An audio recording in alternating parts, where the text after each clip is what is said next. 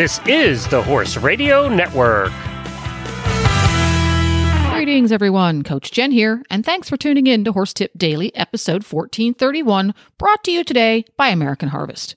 Today's tip features eventer Ariel Grald, and she has a great exercise to improve you and your horse's canter adjustability. Yes, both of you. And we'll get right to our tip after we hear from American Harvest. What if adding just one product to your feed regimen could help your horse recover faster from a show, get relief from inflammation, reduce his nerves, and ease his digestion? If any of those benefits sound appealing to you, then check out American Harvest Premium Hemp Extracts and Equine Hemp Pellets. American Harvest's natural equine hemp pellets are vet formulated and produced from natural hemp. The palatable pelleted formula is manufactured with potent raw CBD using no chemical processing, so your horse will love the taste as much as you'll love the benefits. If you prefer a liquid application, check out American Harvest's THC free CBD oil or premium hemp extract, which provides CBD from hemp extract.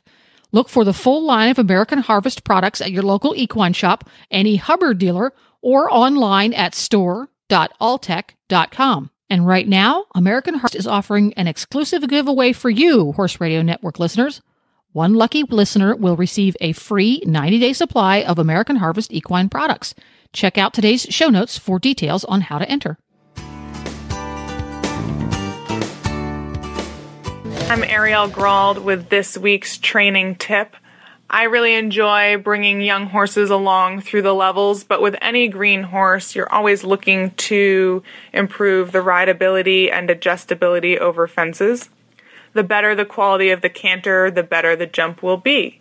So, my favorite exercise that you can do warming up before a jump school, or if you're doing a flat day and you just want to change up the routine a little, um, is to canter over two raised cavaletti. I put them on a straight line, placed five strides apart. Personally, I like to use the white plastic blocks. I uh, put them on the lowest height so the rail is only a few inches off the ground. That's enough that the horse has to think about their footwork and think about what's in front of them, but not so much that they jump over the rail each time. Start by coming in a forward working canter and canter through the rails, putting in the five strides between the two of them. You can do this off the right and the left lead. Then, after that's going smoothly, you can come off a bit shorter turn, tighter turn to balance and organize and shorten the canter and add a stride to get six. Ideally, all six strides are the same length, so you have to come in with a little bit shorter canter. You can then take it a step further and add seven or even eight strides between the two rails.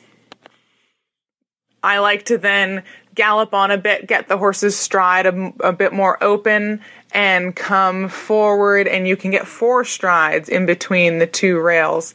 And then you can really sort of change it up each time. You can do seven strides, and then five strides, and then six and four. And that really gets the horse working on different canters that you might need while out on course and also gets them really tuned into you and listening and keeping their balance despite different turns and stride lengths.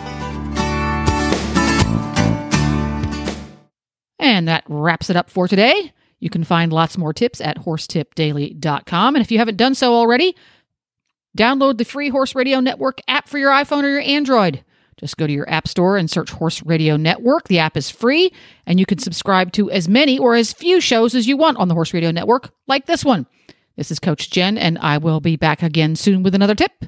Until then, go ride your horse. The Horse Radio Network and the Horse Radio Network hosts are not responsible for statements made by guests on the Horse Tip Daily. Please use your own judgment when listening to the tips on this show.